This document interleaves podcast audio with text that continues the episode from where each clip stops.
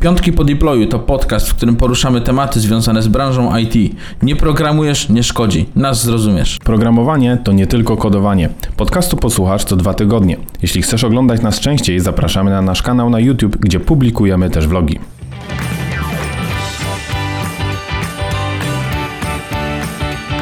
Witamy w kolejnym odcinku Piątków po deployu. W tym odcinku opowiemy o full stack deweloperze w 2022 roku.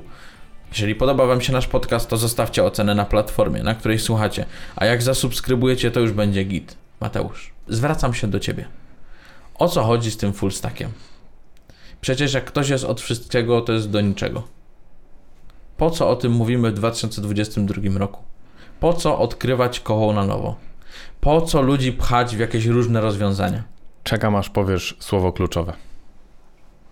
Kiedyś to było, A teraz nie ma. A Kiedyś, kie- kiedyś był webmaster. Dokładnie o to chodziło. Czekałem aż po prostu padnie słowo webmaster. Był webmaster, no był, był. I on Tak. był od wszystkiego. To prawda. Ale wtedy od, można było być od wszystkiego. Ale wtedy internet był prostszy. Wtedy się pliki na FTP przerzucało na serwer i śmigało. Przerzucało i też te technologie nie były tak rozbudowane. Tak. Nie oszukujmy się. Bo tam wystarczyło poznać PHP, zrobić echo i wyprintować HTML. I HTML-a i śmigało. Tak.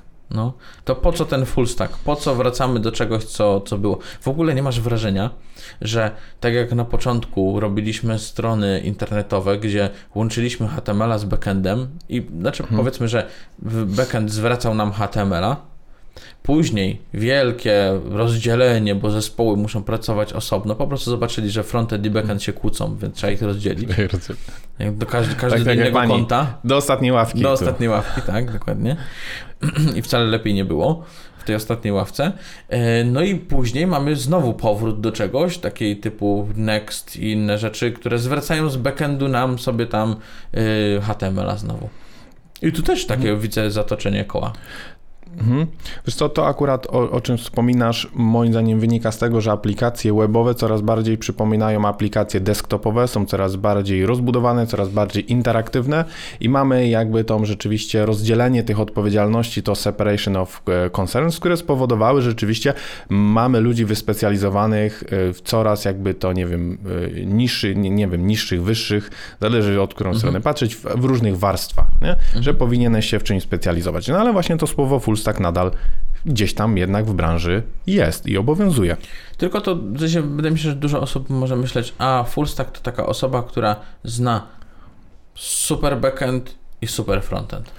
No Czy to tak jest? No właśnie, to jest, do, to jest dobre pytanie. Ja bym powiedział, że najczęściej obowiązuje właśnie taki mam wrażenie bardzo ogólnym, potocznym zrozumieniu, że jest to frontend plus backend, czy ogólnie powiedzmy, nie wiem, przeglądarka plus coś jeszcze. Mhm. Tak, że nie wiem, masz, umiesz napisać kod, który działa w przeglądarce, no i potem umiesz napisać czy to kod, nie wiem, backendowy, czy powiedzmy na jakimś serwerze, czy coś z bazami danych, czy nie wiem, może coś na daną platformę jeszcze. No dobra, to czy taką osobą na przykład jest ym, jakaś taka osoba w mobile, która robi na przykład we Flutterze i tworzy coś w przeglądarce, czyli na przykład niech będzie to i, i Flutter Web na przykład e, i też aplikację mobilną zrobi i może sobie zrobić w backendzie za pomocą jakiegoś Firebase'a i tak dalej, i tak dalej. Czy to jest full stack? No właśnie, Bo spełniło Nie te wiem. założenia twoje. No tak, i właśnie ja chciałem powiedzieć, że nie wiem, bo ogólnie nie ma co ukrywać, że w całej tej rozmowie, chyba razem, pokażemy trochę postawę sceptyczną co do takiego podejścia full stack. I mnie to mm, właśnie to określenie trochę, nie, jakby nie potrafię zdefiniować go do końca i nie wiem, czy chcę zresztą, ale chciałbym pokazać i jakby do czego się powinno dążyć, jeżeli full stack najczęściej występuje wtedy, jeżeli ktoś jest specjalistą już w swojej dziedzinie i mówi, o to nauczę się czegoś jeszcze innego języka, innej platformy, języka, nie wiem, przeglądarki, cokolwiek tam i wtedy będę już full stackiem, tak? Jeszcze o, podłączę się do bazy danych. Natomiast pytanie, czy to jest właśnie właściwe podejście. I tak szukając trochę definicji, tak myśląc sobie o full stackach, tak pomyślałem, że są różne określenia i różne keywordy, które pewnie znasz, Miłosz, słyszałeś, które oscylują wokół tego full stacka też, tak? No bo mamy tego full stacka, którego tak powiedzmy kolokwialnie rozumiemy właśnie jako frontend plus, plus backend. Często też się mówi o czymś takim jak po prostu software engineer, Czy to też jest full stack, czy to mówimy, że software engineer to jest osoba, która po prostu zajmuje się inżynierem oprogramowania i pod tym się mogą kryć, nie wiem, po prostu mamy jakiegoś mhm. generalistę, który umie we wszystkim robić, we wszystkim po trochu. Mamy też, z drugiej strony, mówi się teraz bardzo często się mówi T-shaped programming skills, tak, że mamy super dobre podstawy, znamy, nie wiem, web development, ale jesteśmy nadal specjalistami mhm. w czymś.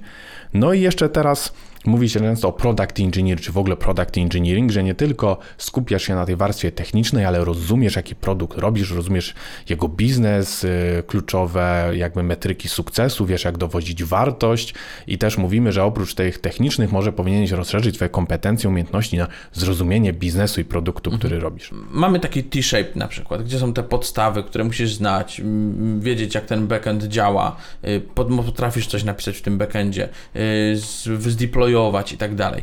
I potem pojawiają się kolejne technologie typu frontendowe.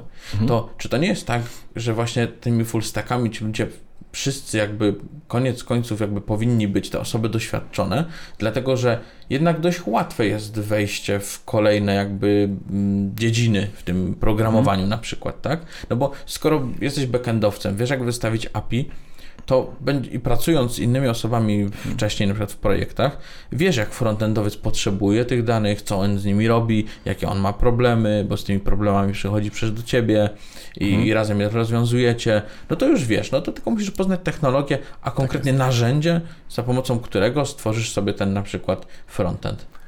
Tak, znaczy kierunek tego, o czym mówisz, ja się jak najbardziej zgadzam i to jest właściwe, że jeżeli jesteśmy specjalistami, powinniśmy to poszerzać i rozumieć z web developmentu jak najwięcej najróżniejszych mhm. E, zagadnień.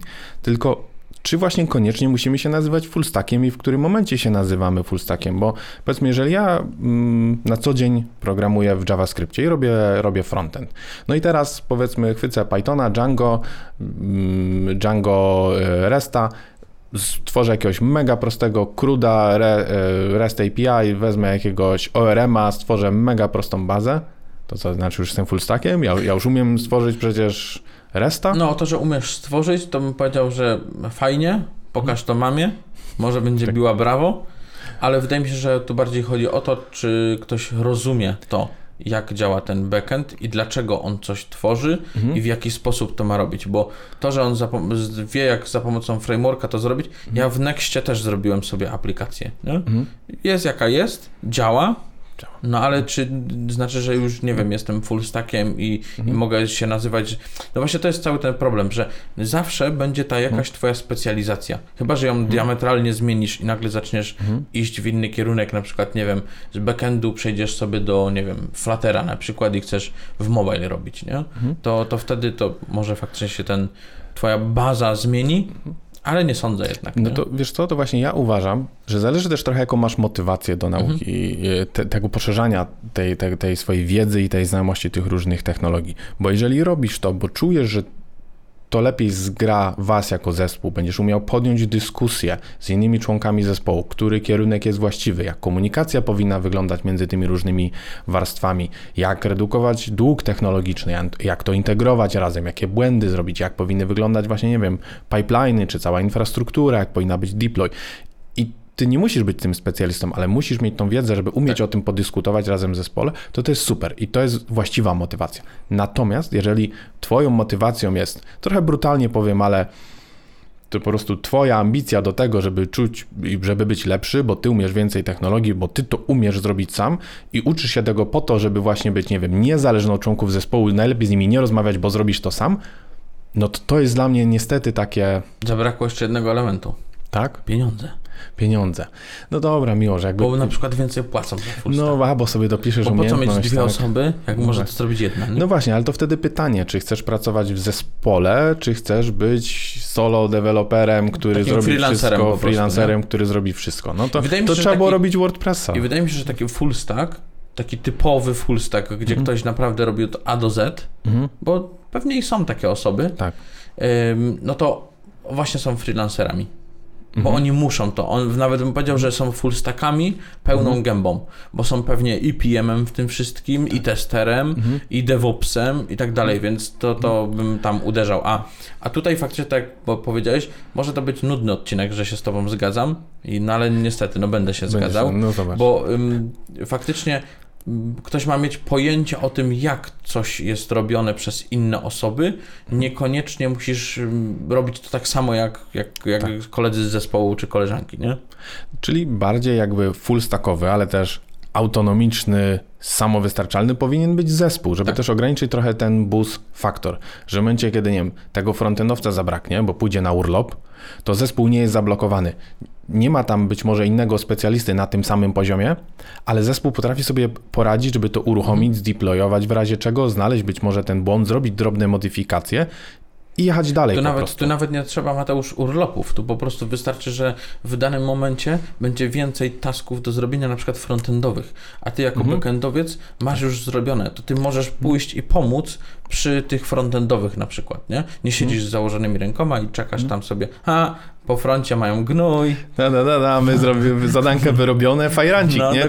czekamy do końca sprintu, aż wpadną nowe zadanka. No, więc y, tak jak y, mówisz, że to zespół powinien być taki też y, full stackowy, nie? Tak. E, więc no, wiadomo, że te osoby mają mieć pojęcie o tym i tak dalej. Tak, bo w ogóle y, często mówi się o tym takim team first approach w budowaniu Mhm. zespołu, że zespół powinien być autonomiczny, to jednym z priorytetów zespołu powinno być również, jakby powiedzieć, odblokowywanie pozostałych członków zespołu z ich pracy. Tak. Czyli jeżeli ktoś się zablokował, to ja nie czekam na niego po prostu, tylko potrafię wejść w nim dyskusję, pomóc mu, właśnie może go odciążyć, wziąć coś na siebie. I nie trzeba się nazywać full stackiem, nie trzeba być specjalistą, ale trzeba jakby w ramach tego właśnie zespołu i tej technologii umieć się w tym odnaleźć. Mhm. Zgadza się. I teraz zobacz Miłosz, mówimy o tym, czy się nazywasz właśnie tym full stackiem, czy nie, czy to jest T-shape, czy software engineer. Mówimy, że to być może zespół powinien być full stackowy. Ja uważam, że zespół powinien być, mm, przynajmniej jeżeli chodzi o zdecydowaną większość wyzwań, które się pojawia w zespole, powinien być ją sam umieć rozwiązać bez jakiejś potrzeby zewnętrznego, e, nie wiem, konsultanta, kogoś, kto Mhm. nam pomoże. Oczywiście pewnie takie rzeczy czasem mogą wystąpić i zawsze warto się odezwać, czy to być może właśnie nie wiem, do architekta, czy do może konsultanta jakiegoś security czasem, bo, bo to jest już Mhm. jakaś wiedza specyficzna, której może rzeczywiście zespół, zespół nie mieć. No ale pytanie teraz, czy to już jest dla takich osób, które mm, są takimi, powiedzmy, nie wiem, no, no, czy są tymi full stackami, czy nie, ale rzeczywiście są doświadczeni, mają tą ogólną wiedzę. Czy to już jest taka prosta droga do jakiegoś tech leada, czy do architekta? Do tech leada myślę, że tak, do architekta to bym się pewnie kłócił, bo Okej. em, jednak te podstawy, podstawy, w ogóle taki kierunek, który obiera sobie zazwyczaj software architekt jest Mhm. bardziej mocno backendowy. Mhm. Nie? Gdzieś, gdzie on patrzy na to, jak tworzyć architekturę, jak rozrobić, żeby ona była tam i skalowalna i tak dalej, i tak dalej, Mhm. ale oczywiście też ma pojęcie i na przykład takiego software architekta nie nazywamy full stackiem, mimo tego, że Mhm. on wie, jak działa frontend, pewnie by sobie go napisał, wie jak, po prostu zna narzędzia, że są i wie do czego, które służy po prostu. I tyle, nie? Więc no, ale do tech leada myślę, że to do, do, dobra droga. No. Bo jeżeli chodzi o architekta jeszcze, to ja, to ja bym też powiedział, że, że jeżeli chodzi, no, bo dobra, architektura czym rzeczywiście jest, tak, ja wiem, że są różne definicje, że to jest, nie wiem, zbiór decyzji, które nas doprowadziły do momentu, w którym jesteśmy w naszym kodzie, ale ogólnie architekt też e, skupia się na skalowaniu danego projektu i często problemach skali dojrzałych, dojrzałych e, Mhm. projektów, nie? co też jest pewną umiejętnością samą w sobie. Ja myślę, że w ogóle skupia się na tym, żeby albo powstrzymywać zespół przy niektórych rozwiązaniach, Mhm. Albo nadawać jakiś konkretny kierunek temu, co, w którą stronę w ogóle mają pójść, nie? Mhm. Bym powiedział, że są tam takim drogowskazem i O, drogowskazem. gdzieś to chyba było chyba w kościele. Gwiazdą polarną. Drogą i życiem. O. No dobrze, a powiedz mi, mm, bo tutaj jeszcze wspomnieliśmy gdzieś po drodze, padło to słowo product engineer czy product engineering.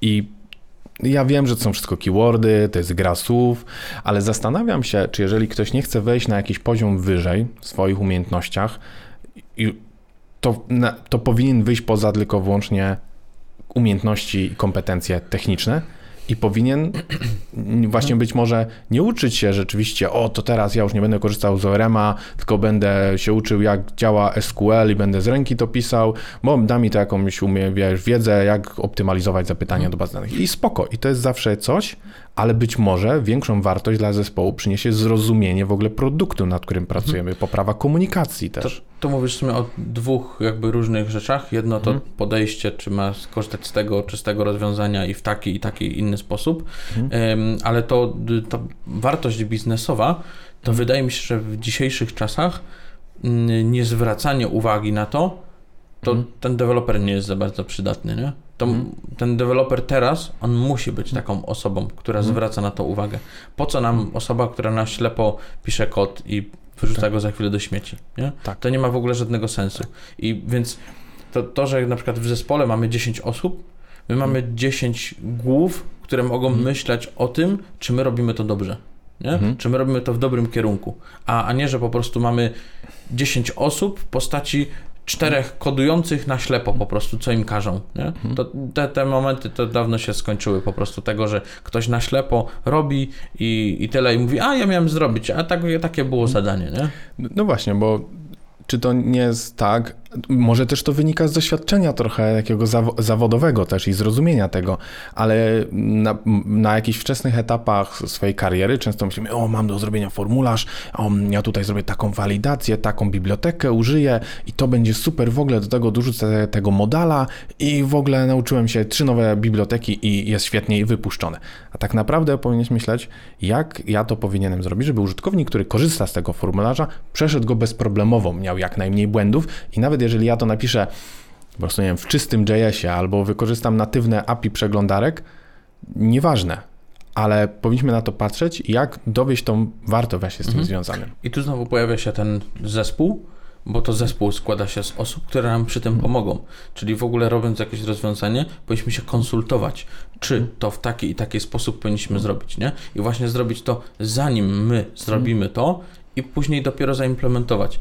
I myślę, że ciężko wielu osobom zrozumieć, że większość tego czasu my powinniśmy pomyśleć, a Mhm. dopiero później zrobić. Mały procent jest tego, gdzie my to po prostu implementujemy. A dla wielu osób siedzenie 16 godzin i programowanie czegoś to jest jakieś wielkie rozwiązanie, nie? A potem się okazuje, że oni siedzą, poprawiają, bo zespół nie to chciał, bo to nie tak miało być, bo tu są jakieś błędy i tak dalej, nie? Więc warto jednak to najpierw przegadać, przemyśleć, a potem dopiero, dopiero robić. Powiem Ci tak. Ostatecznie ten produkt, software, nad którym pracujemy, ma rozwiązywać pewne jakby realne problemy. I ma też zarabiać na siebie pieniądze. To, co my tworzymy, musi zarabiać na siebie pieniądze, żeby były, tak brzydko powiem, pieniążki dla nas, również dla programistów. Więc jeżeli tworzymy produkt, który ostatecznie się nie sprawdzi, nie zadziała, będzie mieć dług technologiczny, no trochę działamy wbrew sobie na dłuższą metę, prawda? Dług technologiczny już jest na drugi dzień. A, na drugi dzień, tak? Już po, po naciśnięciu Ctrl Save. e, Powiedziałeś, powiedziałeś, że produkt rozwiązuje jakieś tam realne problemy. No, No. Chyba, że robisz jakieś NFT, to wtedy nierealne No, problemy. albo Że- dostajesz duże finansowanie i w sumie przepalasz jej niezależnie od czym pracujesz. słyszałem, czytałem w internecie, że jednemu gościowi ukradli NFT. I ma problem, bo nie może tego w żaden sposób odzyskać. W sensie, że po prostu. A co, ktoś skopiował obrazek? Chyba tak, no. Tak. Linka skopiował sobie. To, wiesz co, zbliżając się może pomału troszeczkę do, do końca tej dyskusji, to ja bym powiedział tak, że oczywiście zaczynamy od jakiejś specjalizacji. Musimy się czymś specjalizować, musi być jakiś poziom wejścia, tą wiedzę zdobywać. Natomiast im jesteśmy dalej, to oczywiście tą wiedzę poszerzamy techniczną, ale nie możemy zapominać o tym, że jest to realny biznes. I teraz szczególnie w czasach, no powiedzmy, czasy ekonomicznie są, no różnie. By, było bardziej stabilnie. Były czasy, przecież, przecież było pełno startupów, było super dofinansowanych, było więcej kasy po prostu. Jak długo przecież wiem, Uber na siebie nie zarabiał, czy, czy nadal zarabia, Bo mógł. bo mógł. Natomiast teraz widzimy, że jednak no już pieniążki się tak nie przelewają i inwestorzy już tak chętnie nie inwestują w nowe inwestycje. I wiele firm, również korporacji dużych, startupów, scale-upów międzynarodowych też już nie do końca tak chętnie rekrutuje, jak rekrutowało. I wydaje mi się, że teraz wyciśnięcie z tego produktu, którego mamy, najlepsze co może być, jest bardzo ważne. I myśląc o też naszym rozwoju jako programisty, powinniśmy coraz się więcej skupić na tym, żeby dowodzić tą wartość. Jakby ostatecznie do tego to się wszystko niestety sprowadza. Ja podsumuję to jednym słowem: jakość. Jakość. Tak I jest. tym miłym akcentem chciał zakończyć ten odcinek. Dobrze. To przypominam, że będziemy wdzięczni, jeśli zasubskrybujecie nasz podcast i pamiętajcie, że podcast pojawia się co dwa tygodnie w piątek. Jeśli traficie również na nasz kanał na YouTube, to zobaczycie tam także vlogi, które pojawiają się co dwa tygodnie w piątek, więc jest co oglądać. Dzięki, cześć. Hej.